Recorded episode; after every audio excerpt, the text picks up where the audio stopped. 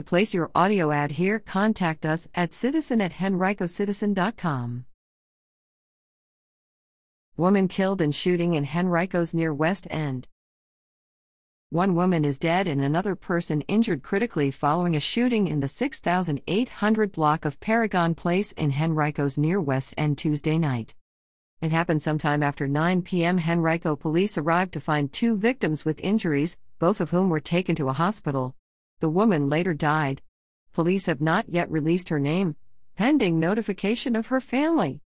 Anyone with information about the incident should call Henrico Police at 501 5000 or provide tips anonymously to Metro Richmond Crime Stoppers at 780 1000 or by visiting http www.patips.com.